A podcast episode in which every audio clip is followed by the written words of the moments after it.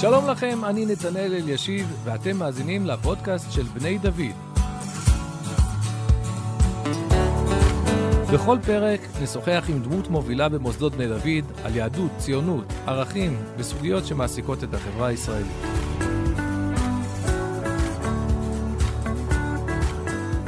אלי ניסנהולץ, ברוך הבא להסכת של בני דוד.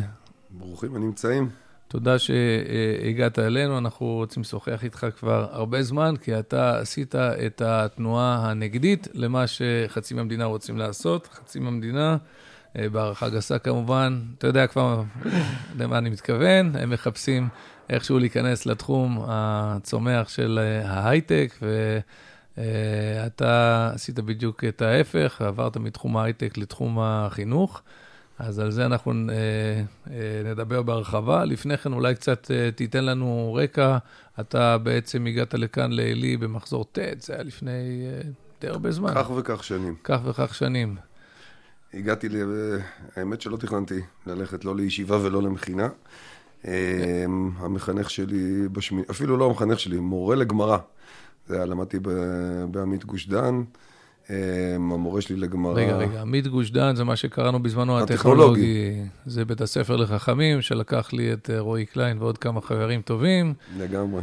שהחליטו לעשות חמש יחידות בכל דבר אפשרי. אכן כך, פחות או יותר. לא הייתי מחובר לבית הספר בנפשי, ושתי דמויות אני זוכר מאוד לטובה, אחת מהן המורה שלי לגמרא בשמינית, קוראים לו אינון אביעד, בשנה שאני סיימתי הוא פתח את כפר בתיה, המדעי בכפר בתיה, ניהל אותו, ועליי הוא ישב חזק ללכת לבדוק, אפילו שהייתי ילד סטנדרטי, לא מרדן, לא בעייתי, ולכן לא חשבתי שיש לי כל צורך במשהו כזה. ישב עליי ללכת לאלי, הגעתי לפה לשבוש לשלושה ימים בחורף שאני לא נתקלתי בו בחיים. כן. ולא יודע איך הצלחתי להתאהב בשלושה ימים האלה, אבל משהו באווירה היה קוסם, ופשוט החלטתי לדחות גיוס ולהגיע. ואז אז הגעת לכאן, ואתה רואה את זה כתחנה שהשפיע אחר כך על ה... בחירות. תראה, אני חושב... עצם זה שאתה גר היום באלי ו... אני... המחזור שלנו היה מגוון, ויש בו כאלה שהלכו לכיוונים שונים. אני חושב שלכולם, יש שם קבוצת וואטסאפ יחסית פעילה, וגם כאלה שלא נשארו בדיוק בדרך, וגם אני לא מגדיר את עצמי כמי שנשאר בול על, על הקו שלמדנו. כולם מתייחסים לשנה הזאת כשנה הכי משמעותית ש... שנה מכוננת. שהם חוו, מכוננת ו... אז אתה יודע, זה מעניין אותי, כי, כי מי שאומר, אני בדיוק, קודם כל הדרך עצמה, לדעתי, היא, לא, היא, היא בעצמה עוברת שינויים, אבל בהנחה שיש דרך, והיא דרך ברורה, מי שלא הולך ב, ב, בדרך הזאת, מי שסולל לעצמו דרך אחרת, איך זה עדיין יכול להיות עבורו, שזאת השנה המכוננת? כי אני מבין את מי שאומר, אני, אני, זה האידיאולוגיה שלי לכל החיים, ואני בדיוק, ואני עד היום, מי שלא. אני אגיד לך מה שאני אומר לה... כן, כי אנחנו שומעים את זה הרבה, מהרבה, הרבה בוגרים. אני אגיד מה אני אומר את זה לתלמידים שלי, אני אומר את זה באופן כללי על דחיית גיוס, ואני אומר, מטרה שלי שכולם לא התגייסו בגיל שמונה עשרה. מבין התלמידים שלי זה לא כל כך מצליח תמיד, אבל המשל שאני נותן להם לזה, זה, זה, זה קשת. אתה, נראה שאתה הולך אחורה כשאתה מותח את הקשת, אבל ככל שתמתח אותה יותר אחורה, היא תעוף יותר קדימה. במובן הזה, אני חושב שבני דוד הם מדהימים. לא נתקלתי במקום, כבר ביקרתי בישיבות, ויש לי כבר מאות בוגרים שהיו בכל מיני תחנות, אבל תחנה שנתנה את העוצמות אה, לדחוף את החיים שלך כמה שיותר חזק קדימה, כמה שיותר חזק לטובת אה, כל אחד, עם ישראל, ארץ ישראל, תורת ישראל, כל אחד בדגשים שהוא רואה, זה מקום היניקה הבסיסי. זה שעכשיו החלטת ללכת לכיוונים שונים, זה משהו אחר, אבל זה לא משנה. אז זה, אתה יודע, זה מעניין. פעם אני ערכתי קבוצה של קצינים די בכירים מצבא זר וידידותי. יש לצה"ל שיתופי פעולה עם צבאות מסוימים, ובמסגרת זה יש להם גם קצת להכיר את התרבות המקומית, אז זה מפגש לא שגרתי כל כך. אני ניסיתי להסביר להם מה זה מכינה קדם צבאית, ומה אנחנו עושים פה, והכל. עכשיו, אנשים לא ישראלים, לא יהודים, וגם אנשים ממקום רחוק. ואז בשלב השאלות, אחד שאל, האם אתה מציע לנו גם במדינה שלנו לפתוח? וזה היה נורא מפתיע, כי אתה חושב על מכינות, יש דתיות, יש מעורבות, יש חילוניות, אבל פתאום, רגע, האם רלוונטי לעשות מכינה במדינה? זה גם מה שאני עניתי, אמרתי, אתה יודע, לכל בן אדם שתיקח אותו בגיל שמונה עשרה, תן לו כמה חודשים, קודם כל קצת להתמקד באישיות שלו, ובבניין המידות שלו, ושהוא יכיר את ההיסטוריה של הארץ שלכם, ואת הערכים המכוננים, כל אדם כזה, הוא יהיה אחר כך נכס לאומי. נכון. לפחות בישראל זה ברור, באופן מובהק, הסטטיסטיקה הצבאית מראה את זה, שמי שעשה את ההפסקה הזאת, אפילו לשנת שירות, אפילו לא התעמק, רק היה קצת עסוק במשהו יותר פנימי. הוא נמצא במקומות אחרים, לא הרבה זמן אחר כך, ממש כמה חודשים אחר כך, הוא כבר נהיה משהו אחר. מצוין. אוקיי, אז סיימת בעצם את הלימודים פה, אז היה מקובל יותר לעשות שנה, נכון? לא הרבה עשו שנה ב'. עשיתי שנה וחצי שנה ב'. אז כן עשית. התגייסתי, ובמהלך הצבא התחתנתי עם אשתי, שאנחנו חברים עוד מלפני בני דוד, וקבענו את ביתנו באלי. איפה שירתת? שירתי באחת מיחידות המודיעין המובחרות, שלוש וחצי שנים, לא קצין. זהו, השתחררתי, התחלתי לעבוד פה אצל, אצל הרב גיורא, בחברה שהוא בדיוק הקים, היינו באחת השקוביות פה, שפעם היו פה השקוביות, אולי ארבעה עובדים אני חושב. ובמקביל למדתי עוד את השנה וחצי. אז בעצם תחום המחשוב והטכנולוגיה, אתה אומר שכבר עשית את זה בצבא, אתה גם למדת במין גוש דן שיש הרבה את הדברים האלה. זה היה בעצם המסלול הטבעי, זאת אומרת, אם מישהו היה פוגש אותך בשנים ההן, הוא היה מעריך שאתה תהיה היום באמת בתחומים האלה. תראה, בעיקרון מה שאני חיפשתי זה עבודה שאני אוכל, כשהשתחררתי נולדה ביתי הבכורה, ממש שלושה שבועות אחרי, ואני חיפשתי עבודה נוחה במקביל לישיבה. באמת, לא חיפשתי תחום, תחום לחיים. ובאמת זה היה טבעי, גם הקשר שלי עם, עם גיורא נוצר עוד בזמן הלימודים פה, וזה היה אחלה, כי עבדתי יומיים שלושה בשבוע, ולמדתי יומיים שלושה בשבוע, זה היה נהדר לשנה וחצי. מי שלא מכיר, הרב גיורא רדלר, הוא תמהיל ייחודי באמת, של תלמיד חכם, ושל יזם הייטק, וסתם של איש מאוד מאוד חכם, ו... מוכשר. וצנוע, ו... וסוג של אבא שני בשבילי, עוד, עוד מהתקופה שלפני הצבא. החברה גדלה, אני, אני גדלתי, וזה היה ממש טבעי מבחינתי להמשיך ולהתפתח בחברה עוד כמה וכמה שנים טובות. בסופו של דבר עבדתי קצת יותר מעשר שנים שם. אבל תמיד בער בי כל מיני דברים שהיו נטועים עוד קודם. לשני כיוונים, לשני כיוונים שונים. אחד שמרתי על קשר עם אותו עינון, שהיה המחנך שלי, המורה בשמינית, שהתקדם ברשת עמית על מתי שהוא לעשות אולי הסבה לכיוון הזה. והכיוון השני, שירותי הביטחון. התמיינתי לתפקיד בשירותי הביטחון, ודווקא כש... גם בתחום הטכנולוגי? לא. אבל המודיעיני. רכז חוקר בשב"כ. ודווקא כשהתקבלתי, ועוד באתי לדבר על זה עם גיורא, אז הוא אמר לי, תראה אם אתה כבר עוזב, זה השיחה ארוכה. היום אתה כבר עוזב, אז לך לחינוך. ניהלנו שיחה ארוכה, חשבתי על זה לילה, למחרת בבוקר... זה לא קל, כי קודם כל תהליכי המיון האלה הם ארוכים. כן, כן, היה תהליך מיון, זה מה שחשבתי שאני הולך עליו, ולמחרת השיחה עם גיורא, עוד התקשרתי אליהם להגיד שאני מבטל, ונרשמתי להוציא תעודת הוראה במכללת הרצוג. מעניין. אגב, הרבה מנהלי בית ספר נראה לי היו שמחים להיות עם יכולות של חוקר שב"כ. די נדרש, אבל... זה קישורים נדרשים. ואז עברו, ממש כמה חודשים אחר כך, רשת עמית פרסמה פרויקט שהיה אמור להיות, אני חושב, יותר קבוע, אבל בסופו של דבר היה שנה, שחיפשו אנשים שמנהלים, אבל לא בתחום החינוך. יש להם אז איזושהי נגיעה חינוכית, אני, אחרי שדיברתי עם גיורא, התחלתי ללמד קצת בהתנדבות באיזו מכינה קדם צבאית, עבדתי במדרשת להב קצת, ביהדות בתיכונים בתל אביב, וחיפשו אנשים לעשות הסבה, שמנהלים, לא, לא במערכת, להכניס אותם פנימה. ויהפכו להיות מנהלים במערכת, התהליך הצבא של כשנתיים, שבסופו זרקו אותי לבית ספר כמנהל.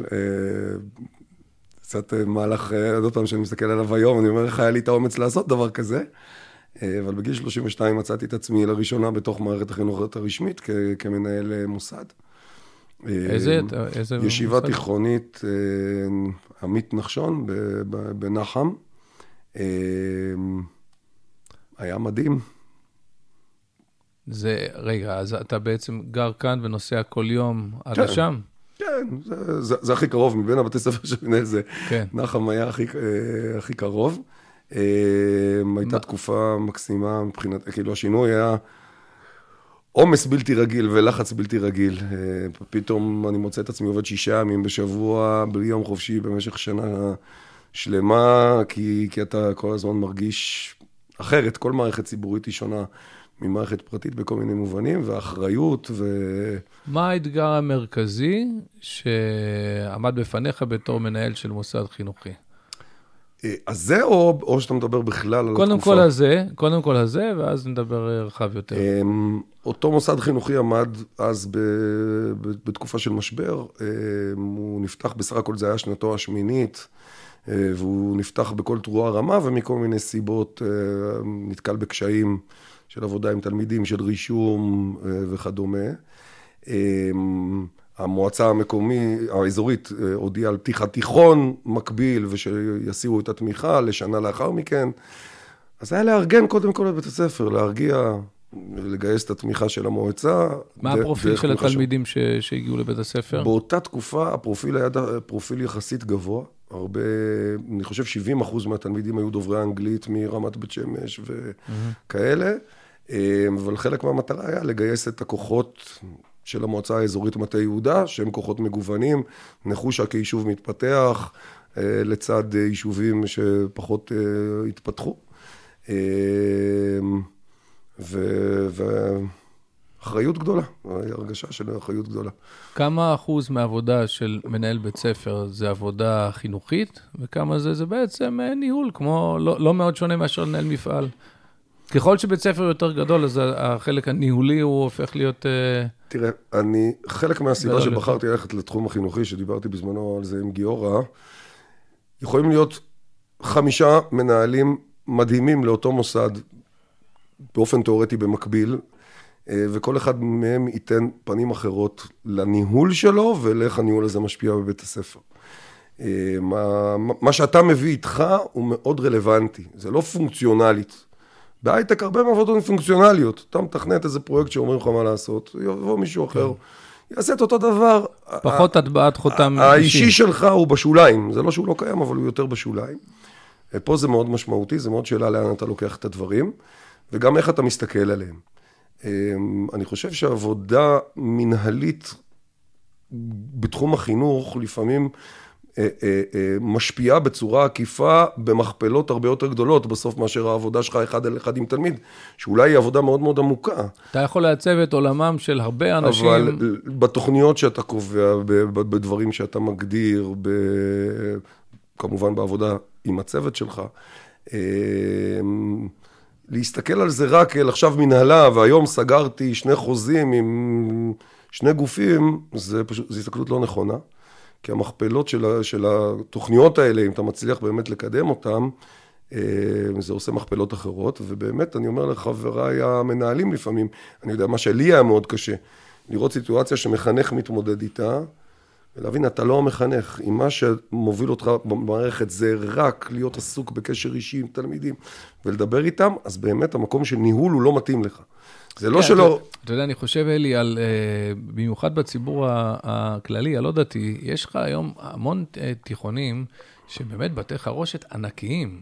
אני באמת חושב שמי ש... ואתה רואה שלפעמים מי שבא לנהל את המקומות האלה, זה אנשים שהרקע שלהם יותר ניהולי, יותר צבאי, יותר טכני, ואני לא אומר את זה בכלל בביקורת, אני אומר, כשיש לך בשכבה שתים עשרה כיתות אלפי תלמידים, אתה לא יכול להיות משמעותי לעולם המה... אני מסכים, ובאמת אני לא עמדתי, בית ספר שאני מנהל כרגע הוא הכי גדול שניהלתי, זה חמש מאות ושלושים תלמידים, וזה באמת קושי. אתה מרגיש את ההבדל? כי, כן, כי כשהתחלתי לנהל, ניהלתי מאתיים וחמישים תלמידים, וממש ההיכרות השמית עם כל אחד, וזה היה, הייתה יותר קלה.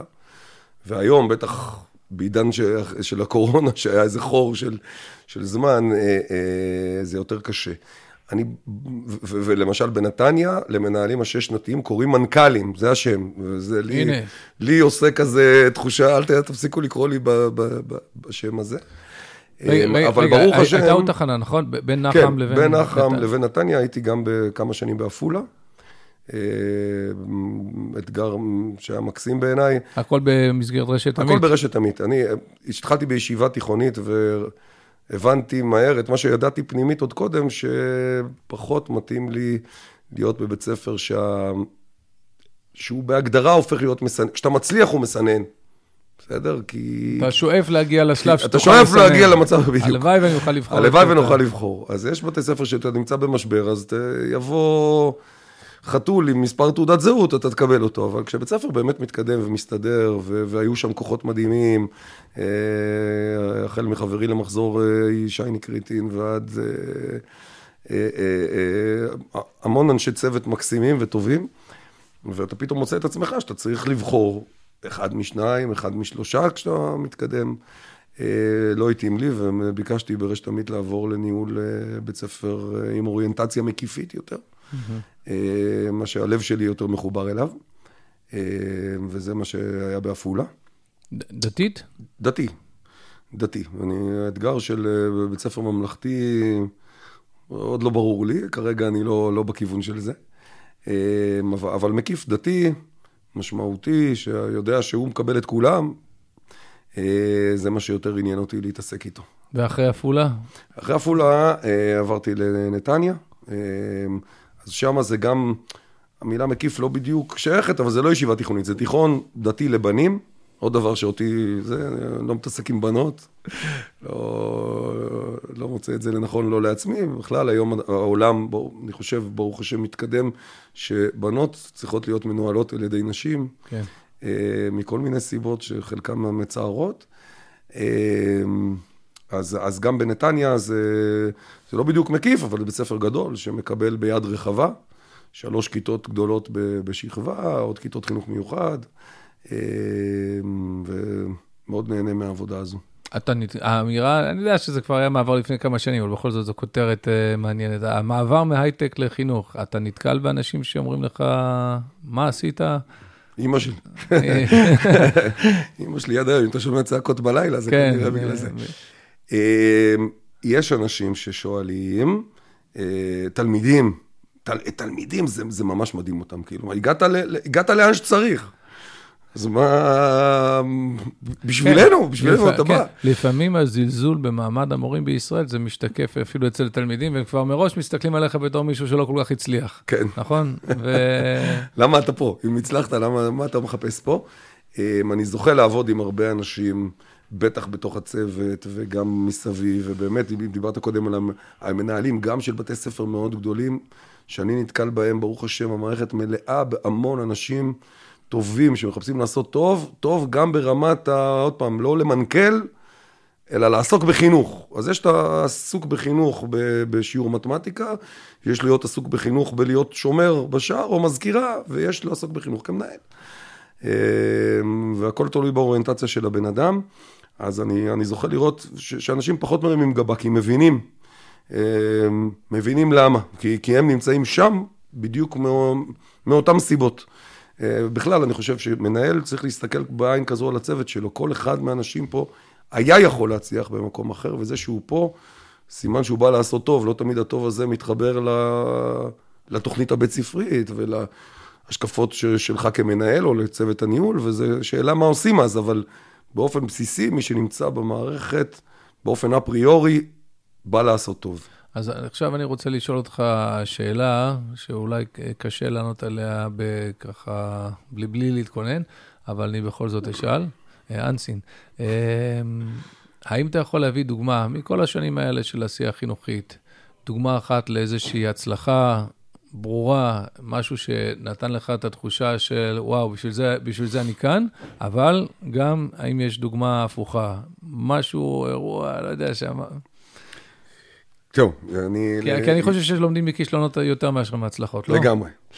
אז אני אתחיל בכישלון, דווקא. חשבתי שזה... כי הכישלון הזה מעדד לי בראש הרבה, הוא, הוא צרוב אצלי בראש כל הזמן, ואני משתדל לתקן אותו כל הזמן. בשנת הניהול הראשונה שלי, היה אירוע, היה איזה אירוע משמעתי, תלמידים סגרו מורה בכיתה, ולא נתנו לו לצאת, אחרי איזה מאבק, הוא היה בחור קטן, עולה מרוסיה, בקושי מדבר עברית, הוא פרץ את הדלת החוצה, שכבר עזבו אותה למעשה, והוא ראה קצה של רגל של תלמיד, והחליט שזה התלמיד ש... שסגר אותו בכיתה, ואני קראתי לתלמיד לשיחה, יחד עם המחנך שלו, והתלמיד הכחיש. עכשיו אתה שואל אותי, התלמיד עשה את זה. אין לי כמעט, לא, אין לי כמעט, מאה אחוז שהתלמיד עשה את זה. אבל הוא ידע, שאני לא יכול לדעת את זה. והוא אמר... היית יכול להגיד, אנחנו יודעים מי עשה את זה, ואנחנו רוצים שהוא בעצמו... הוא בחור אינטליגנטי היה. כן, בעיה.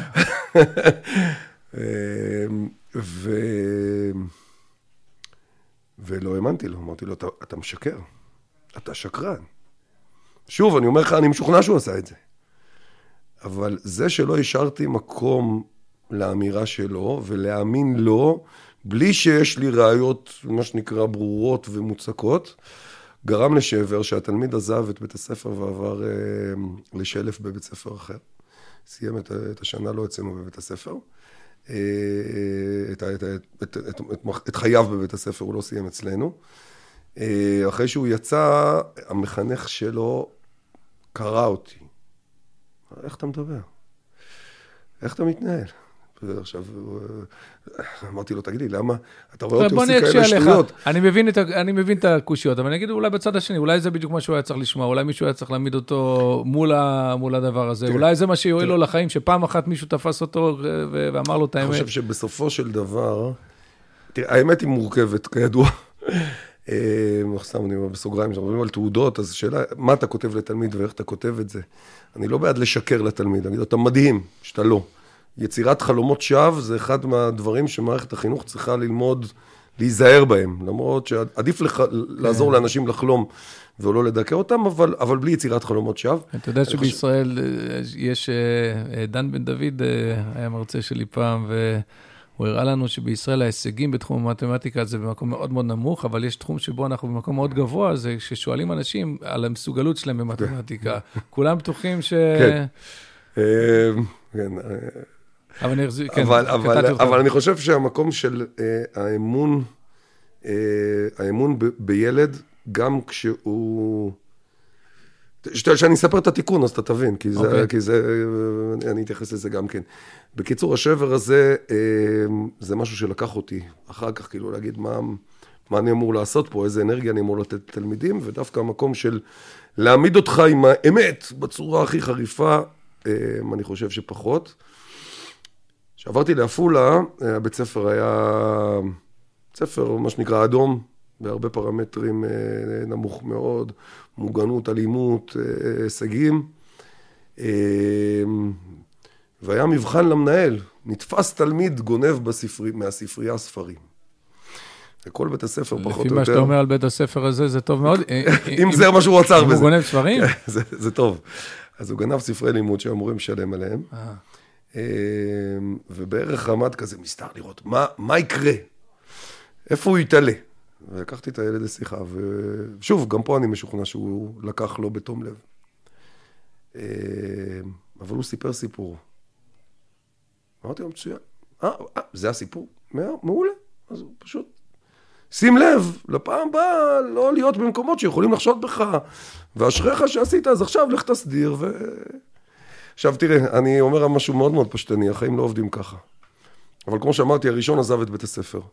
השני היה הראשון בטווח של כמה שנים, בזמן ההידרדרות זה הפסיק, שסיים עם ארבע יחידות מתמטיקה, התגייס לקרבי והיה קצין בגבעתי. אתה קושר בין כל זה? ואני קושר. אפילו שזה פשטני. אבל אתה יודע מה? כמו שאמרתי קודם, אני בטוח ששניהם היו לא בסדר. אני בטוח שיש לדברים קשר. כי החוויה של אמון, גם כשילד מרגיש חוויית אמון, גם כשהוא לא זכאי לה, זה בסוף יוצר אצלו את הקונפליט הפנימי. מישהו פה מאמין בי. מה זה אומר לי? אתה חושב שהוא ידע שאתה יודע? אני חושב שהוא הבין שהסיפור שלו הוא קלוש. אני חושב שהוא גם ידע שאין לי דרך לדעת מה הסיפור הנכון, בדיוק, בדיוק כמו המקרה הראשון, רק הפוך. Mm-hmm. לא שמישהו אני אראה אותו, לוקח מול הפנים שלי, ואני אגיד לו, תשמע, חביבי, וואי, אתה צודק, אנחנו... בסדר, הקו פה הוא לא, הוא לא מסורטט לי בדיוק בראש, אבל תחושתית, אנחנו צריכים להיות, מתי שהמציאות יכולה להתיישב עם סיפור של ילד, אז צריכים ללכת עם הסיפור של הילד ולתת לו את האמון הזה, והאמון הזה בונה אותו, ולקח אותו לפרוץ דרך בבית הספר, גם ב- ב- בלימודים שלו, וגם לאן הוא כיוון בצבא, ולאן הוא הגיע, ואני עדיין בקשר איתו, ועם אח שלו, שכמה שנים אחריו, מכל מיני נסיבות. אז זה ההצלחה וזה הכישלון, וידיעת ההפכים אחתם. זה, כן. זה, זה, זה אותו דבר, רק לכיוונים אחרים.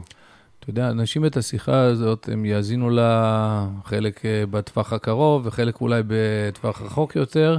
מתי שהם לא יאזינו לשיחה הזאת, המשפט הבא כנראה יהיה נכון, שמערכת החינוך נמצאת כרגע במשבר, ושיש עכשיו עיצומים של המורים, ו- ו- וכו'. אז אני, מעניין אותי לקבל את הזווית שלך. איך אתה מסביר את הפער בין זה שמדינת ישראל משקיעה, או שאולי אני טועה בנתונים, אבל לפי מה שאומרים, מדינת ישראל משקיעה כמעט הכי הרבה אה, בין המדינות המפותחות בתחום של החינוך, לבין זה שההישגים הם רחוקים מכך. אני מכיר כל מיני, כאילו, הישגים, הישגים לא טובים. מה הבעיה? מה מערכת החינוך צריכה עכשיו? יש, א', יש הרבה בעיות. אני לא בטוח שאפשר לפתור את כולם באופן מושלם, ולא בטוח שאם נפתור את כולם באופן מושלם, הכל יהיה מושלם. לא, לא, בפודקאסט שלנו פותרים את כל הבעיות, ובחמש דקות. אז אני חושב שיש כמה בעיות. אחת, הרבה מאוד משאבים מושקעים במקומות הלא נכונים, גם כמערכת, ב... אני לא, לא אכנס פה לפרטים, כי זה לא שייך, אבל uh, לפונקציות בדרך שהן uh, מיותרות, uh, מנהלים שהם מיותרים, uh, שהיה אפשר uh, לפי, לחסוך אותם. לפי זה להוסיף עוד כסף, זה לא ה... למערכת, זה, זה לא מה שיפתור. שאלה היא איך מוסיפים עוד כסף למערכת, ובאיזה צורה מוסיפים עוד כסף כן. למערכת. Uh, אז, אז זה נושא אחד, זאת אומרת, חלק מהדברים במנגנון, שמנים מדי ומיותרים. הדבר השני, היכולת,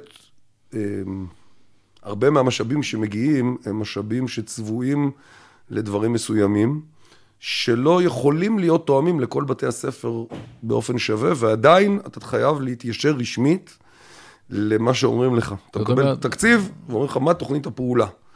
אין לך מספיק גמישות בתור מנהל, כדי לנתב את זה למקומות שאתה צריך, ורק אתה יודע את הצרכים האלה. ורק אני יודע, ורק עליי אפשר לסמוך. אני חושב שהיום יש דבר כזה שהתחיל בעולם, נקרא גפן, גמישות פדגוגית ניהולית. כרגע נראה שהמנגנון מרוב, כאילו השכלול שלו, הוא בולע את הרציונל. אנחנו עוד לא יודעים לבחון את זה באמת, זה רק עכשיו בחודשים השונים, הלוואי שזה יסתבר כמשהו ש... הוא ודאי מנסה לפתור חלק מהבעיה הזאת, לא נראה שבהצלחה גדולה, לפחות לא מאיך שזה נמצא כרגע. אבל, אבל כן, זאת אומרת, לי ממש יש סיפור שבו אני מוכיח את מנכ"ל המשרד ומנהל את המחוז, על איך אני צריך שקר כדי להשתמש במשאבים שלהם לצרכים האמיתיים של בית הספר, ולא בתבניות שלהם, וכשאימתתי אותם עם הסיפור הזה, אמרו לי, טוב, אתה צודק, אבל אי אפשר לתת לכולם, אי אפשר לסמוך על כולם, אי אפשר לשחרר וכן הלאה. בסופו של דבר זאת בעיה גדולה.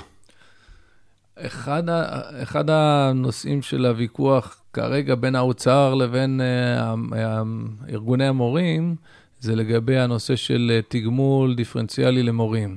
אומרים, הטיעון הפשוט של השוק החופשי הוא שלא יכול להיות שאני לא יכול לתגמל את מי שנותן עבודה יותר טובה, ו... וככה זה יוצר הרבה בינוניות במקרה הטוב, אם לא פחות מכך, ו- ו- וכו'. מצד שני, יש אנשים ש- שאומרים, אני אישית אגיד לך על השולחן, אני, אני בא יותר מהאזורים האלה של ימין כלכלי, זה, לי זה נשמע טבעי והגיוני הטיעון הזה, והמורים נאבקים, ש- ארגוני המורים ש- ש- שלא לעשות את זה. מצד שני, אני רואה שיש אנשים שאומרים שאתה לא מבין מה זה בית ספר, זו עבודת צוות, אין דבר כזה... גם איך המנהל יקבע את מי לתגמל יותר ואת מי פחות, ואיך הרגישו אלה שמתגמלים אותם פחות. זה לא יכול לעבוד בעצם, השוק החופשי לא יכול לעבוד בעולם ההוראה. אני רואה שיש לך מה לומר. כן. טוב, אז גם אני נמצא יותר באזור שלך. אני חושב שבכלל כל מערכת, המערכות הציבוריות עובדות ככה. אין, לא חייבת להיות כל קורולציה בין התרומה שלך לארגון לבין אה, מה שאתה מקבל מהארגון בחזרה. ותק, ותק, ותק. ותק, השכלה, השתלמויות, נכנס למחשב ואתה מקבל את מה שזה נותן, אה, וזה מאוד מתסכל, בטח במערכת שבאמת הפערים בה בין מורים מתחילים, אה, אה, אתה יודע מה, עזוב פערים, איך שמורה מתחיל את המערכת מבחינת שכר ותנאים, זה תנאים עלובים, אה, מאוד מאוד קשה. לי להתמודד uh, בסיטואציה שאני יודע מה השכר של בן אדם, ומה אני דורש ממנו, כן. בשביל אותו, אותו סכום כסף. בסדר, בוא נגיד שזה אנחנו מסכימים שנקודת התחלה צריכה להיות יותר גבוהה. אבל את זה, אני, בדיוק, אני שם את זה בצד. Um, אני חושב שכל מערכת עובדת בצוות, וגם בחברות הייטק אנשים עובדים בצוות, ובכל זאת המקום של לראות מה התועלת הייחודית שאתה נותן, כמה אתה מוכן להשקיע, גם במערכת חינוך, וגם במערכות אחרות, ודאי ראויה לתגמול אחר. עכשיו, אני אגיד לך יותר מזה, אני אגיד לך יותר מזה, בעוז לתמורה, שזה ההסכם שנחתם עם המורים העל-יסודיים, יש את זה. יש בונוס בית ספרי, שנקבע, והוא מתקיים, אחת לשנה מתפרסמת רשימה של כמה מאות תיכונים, בארבע דרגות, ובכל דרגה, כל צוות המורים מקבל אלפיים, ארבעת אלפים, ששת אלפים, שמונת אלפים שקל פחות או יותר בסכומים, לפי ההצלחה של בית הספר. והנה גם שם, כיוון שזה הסכם, אחד מהחולאים של המערכת, זה שיש שני ארגוני מורים שמייצגים בדרך כלל הם את החטיבת ביניים והם את החטיבות העליונות, והשכר הזה הולך רק למורי החטיבה העליונה. עכשיו, זה אותו בית ספר. חלק מהצלחת כל בית הספר זה מה שקרה בחטיבת ביניים. זה שהם לא מתוגמלים, זה פשע בעיניי. אבל זה התגמול הכללי, הוא קל יותר. כן. בתוך אותו הסכם, מנהל היה אמור להעריך את המורים אחת לשנה, והעשרה אחוז הגבוהים היו אמורים לקבל בונוס גבוה, כן, אבל אני בכל זאת מקשה, כל אחד מבין שבונוס לחלק... בונוס זה שונה מבסיס השכר. זה אומר שמי שלא קיבל את הבונוס, הוא עכשיו במעמד פחות. הוא עושה עבודה, לא, הוא לא במעמד פחות. תראה. בהרגשה שלו, כמו שיש אמון בתלמידים, יש גם אמון במורים. נכון. אם אני מורה, ואני חושב שנתתי את הנשמה... אני לא פיטרתי אותך. לא, לא פותרת פה. בסדר, אבל... ואם הדברים נעשים בשקיפות, תראה, חלק מהבעיה פה, שהאמירה שהדברים האלה יעשו בחדרי חדרים, אני אתגמל אותו, כי אני יותר אוהב אותו, ואני אתן, ולא, אני לא אתן כי אותו אני שונא. נותנים פרמטרים, עושים שיחות משוב מסודרות, שתיים, שלוש, לאורך השנה, עובדים עם אנשים, בשיח משותף ביניהם, איפה אתה, במה אתה צריך להתקדם. אני, אני אגיד יותר, ברשת עמית, גם לעובדים שהם נם רשת תמיד, בית ספר בוחר, אחת לשנה, שלושה עד חמישה אנשי צוות, שיוצאים, מקבלים סוף שבוע, בחנוכה, ארבעה ימים באילת. זה נותן דרייב טוב. זה לא יוצר עכשיו, זה ולמה הוא. אני, אני נותן גם למורים לבחור בעצמם את מי שהם חושבים שמגיע לו, לפחות כשילוב, כחלק מהבחירה. יכול, שנה האחרונה זה הבחירה מלאה של הצוות. מי ילך? יש, יש דברים שאפשר... לעקוף את זה. העניין שזה יכול להפוך להיות חלק מהעבודה, חלק מההגדרות, אם עושים את זה שקוף, ישר והגון, אין שום סיבה לפחד מזה לטעמי, להפך. הייתי רוצה להתמקד, קודם כל תודה, והייתי רוצה להתמקד לקראת הסיום של השיחה שלנו בעוד שני נושאים, שהראשון שבהם, זה, עד עכשיו דיברנו באופן מאוד כללי, זה יכול היה להיות גם שיחה לצורך העניין עם מנהל של בית ספר, לא דתי, בחינוך היום ליראת שמיים, בחינוך לדתיות, תמיד יש את בין המחנכים ובין כולם, אחת השאלות שאני הכי נשאל זה, מה השתנה בדור הזה? מה עכשיו, עם מה אתם עכשיו מתמודדים? אז אני אשאל גם אותך, מה האתגר הגדול ביותר שניצב בפניך כמנהל, לחינוך אנשים לא רק שיצליחו בלימודים, אלא שיורו... וואו, שאלה מדהימה, יש עליה ים בתשובות שאני יכול לתת. אני חושב שגם פה יש נקודה אחת עיקרית שמופיעה בשני צדדים, צד חיובי וצד שלילי, וזה הרצון להזדהות פנימית. בשיר דור של חנן בן ארי, שהוא שיר מדהים בעיניי וחכם מאוד, אז יש שם שורה של בוחר בגיהנום על פני גן עדן של פשרה או משהו כזה. אם אני לא מזדהה, ספר לי סיפורים מאוד, עד מחר תראה לי מופתים מהיום ועד מחר, זה לא מדבר אליי, אני לא מתחבר, אני צריך להרגיש חיבור. הצורך להרגיש חיבור והזדהות אישית. זאת אומרת, לא מחפשים את האמת המופשטת. כן, תראה לי באותו טוב ומופתים, תראה לי עכשיו, הצופן התנ"כי, תראה לי שהתנ"ך זה אמת מוחלט, זה לא מעניין לי את הסבתא, אם אני לא מתחבר למה שקורה, לא מעניין אותי. וזה בא גם ממקום עמוק, שהדור שלנו הוא באמת דור שזה מה שצריך לעבוד איתו עליו, על אלמנט ההזדהות הפנימית, כי זה מגודל הדור, אבל אין ספק שיש הרבה אלמנטים היום שמאוד מכבידים. הטכנולוגיה, לא רק הטלפונים, עם העולם האינסטנט, אני מתחבר להרבה מאוד דברים מאוד מאוד מהר, ודברים שדורשים תהליך ארוך, אין לי סבלנות אליהם עכשיו, כאילו, כי מה לעשות, לדברים עמוקים לוקח זמן להתחבר, ולוקח חלק מהחיבור נוצר על ידי חיבור, עוד לא שלם, אבל זה מה שיוצא את החיבור. מספרים לי שהגענו כבר לשלב שבו, כשילד צופה בסרט, אז הוא עושה דברים אחרים תוך כדי. כן, גם הסרט משעמם אותו. ההורים נלחמים איתו. תסתכל! כן, בדיוק. אל תפספס. אל תפספס שום דקה. כן, העולם הזה מעמיד בתחום הזה קושי מאוד מאוד גדול. אני חושב שזה הסכנה האמיתית, אם נסע בסוגריים רגע את סכנת המדיה והטלפונים, זה לא אתרים כאלה או אתרים אחרים, אלא זה דפוס חשיבה, איזה בן אדם נוצר, יצאו על זה כמה ספרים, בעיה הרבה הרבה יותר משמעותית, והיא מאוד מכבידה על הצורך, אומר בסוף... זה אני... בכלל, אבל זה הפיך, האם זה לא, כאילו, אתה יודע, זה כבר פה, האם זה לא מלחמה עבודה, ואולי צריך לחשוב, במסגרת השינוי הזה ב... מה עם בני אדם? בואו נראה, נדאג שהם יבחרו בדברים טובים וערכים ו... אני רוצה להאמין שלא. המציאות לא איתי ברוב הזמן, אבל אני רוצה להאמין ש... תראה, רואים את זה קורה בסוף. בסדר, החבר'ה, ולפעמים זה כל מה שאנחנו עושים איתם. יש לי שיחות, לפעמים מחנכים בתיכון, רק תשאיר תקצה חוט שילך לישיבה אחר כך. תשאיר לו תקצה חוט, אל תגמור עליו לגמרי.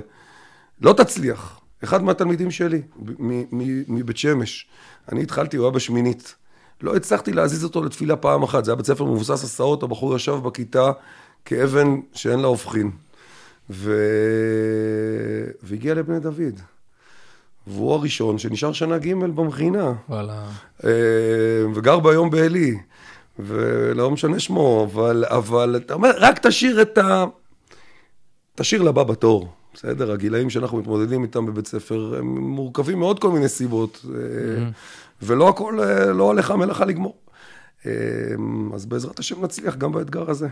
טיולים הם הפכו להיות יותר חשובים לאור זה? זו הזדמנות לנתק אנשים קצת מתוך כל ההוויה הזאת? בראייה כללית, היום זה טרנד גדול, לא רק גם ברשת אמית, במשרד החינוך, זה לא טיול, זה מסע.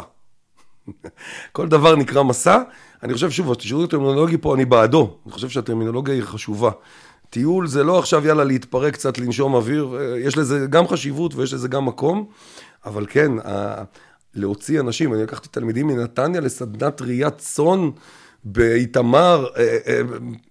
בסדר, הם לא הבינו, לא, לא ידעו להכיל את האירוע. אנשים סגורים מאוד בתוך מה שהם לא מכירים, עזוב מחוץ לציונות הדתית. רגע, זה היה הצלחה או כישלון? היה הצלחה מדהימה. אוקיי. הייתה הצלחה מדהימה, וחבר'ה שראית איך הם קבועים בבית הספר, פתאום תראה איך הם מתעניינים, הגענו פה לבני דוד, היינו בחדר זיכרון, ילדים, לשמוע, להריח דמויות אחרות, לגרום להם להריץ משהו אחר ממה שהם מעריצים. אחד מהאירועים החזקים שחוויתי השנה, זה ללכת עם שני התלמידים מכיתת החינוך המיוחד אצלנו, בכיתה י"א, ביום ירושלים, בריקוד דגלים. והם מסתובבים עם חבר'ה, ואחד מהבחורים אמר לי, תראה את כל החבר'ה שקוראים, תראה מה יש פה. הם בטח כולם אנשים גדולים. הם בטח כולם רוצים להתגייס לקרבי. הם בטח... ואני אומר לו, תגיד לי, ומה אתה? אתה פה. אני לא מתאים לזה. אני, אני מתאים לעבודה. וטוב, לקחנו את זה משם לעוד שיח, על, על, אולי בעצם מה שאתה מעריץ ומה שאתה לומד להכיר, שאתה מתלהב ממנו, זה גם אתה. לא רק מה שקל ולא רק מה שנוח ולא רק מה שאימא שמחה בו בקלות. אני חושב ש... אני חושב שיש הרבה הצלחות בדברים האלה. כל הזמן מנסים להשתכלל בעזרת השם. בעזרת השם. שאלה האחרונה, אנחנו מקיימים את השיחה הזאת ממש ככה בתפר עם היציאה לחופש הגדול. תן לנו להורים, מה חשוב לך כמנהל? שההורים יעשו עם הילדים בחופש, כדי שהם יקבלו חזרה תלמידים ולא זומבים? אני מדבר על זה המון, גם עם מורים, גם עם תלמידים. ואני נותן דוגמה בכוונה כאילו לא דוסית, בסדר? שני בחורים קמים ב-שתים עשרה בצהריים, פספסו תפילת שחרית, ואין מה שאתה רוצה. אבל אחד כיוון שעון לקום ב-שתים עשרה, וככה הוא תכנן את היום שלו, לא משנה מאיזה סיבה. ואחד הלך לישון. יקיצה טבעית. והיא עשה יקיצה טבעית ב-שתים עשרה. העולם הפנימי של שניהם הוא שונה לגמרי. זו דוגמה יפה. להיות אסוף סביב משהו, לדעת, לתכנן, לחשוב מתי אני הולך לישון, מתי אני קם, במה אני ממלא, מה אתה ממלא, לא מעניין אותי. תלך לעבוד, תרוויח ים בכסף, תלך ללמוד תורה, תשלים מתמטיקה, תעסוק בחקלאות, זה, זה, זה פחות משנה. אתה יודע שהבאת פה, כל מה שאמרת זה של ילדים טובים, כן? כן. במרכאות. אבל... לא הבאת פה איזה קשת רחבה של... בעיה. תתמקצע במשחק מחשב. תתמקצע בסדרה, כן, זהו. תעשה בינג' לסדרות. לא משנה.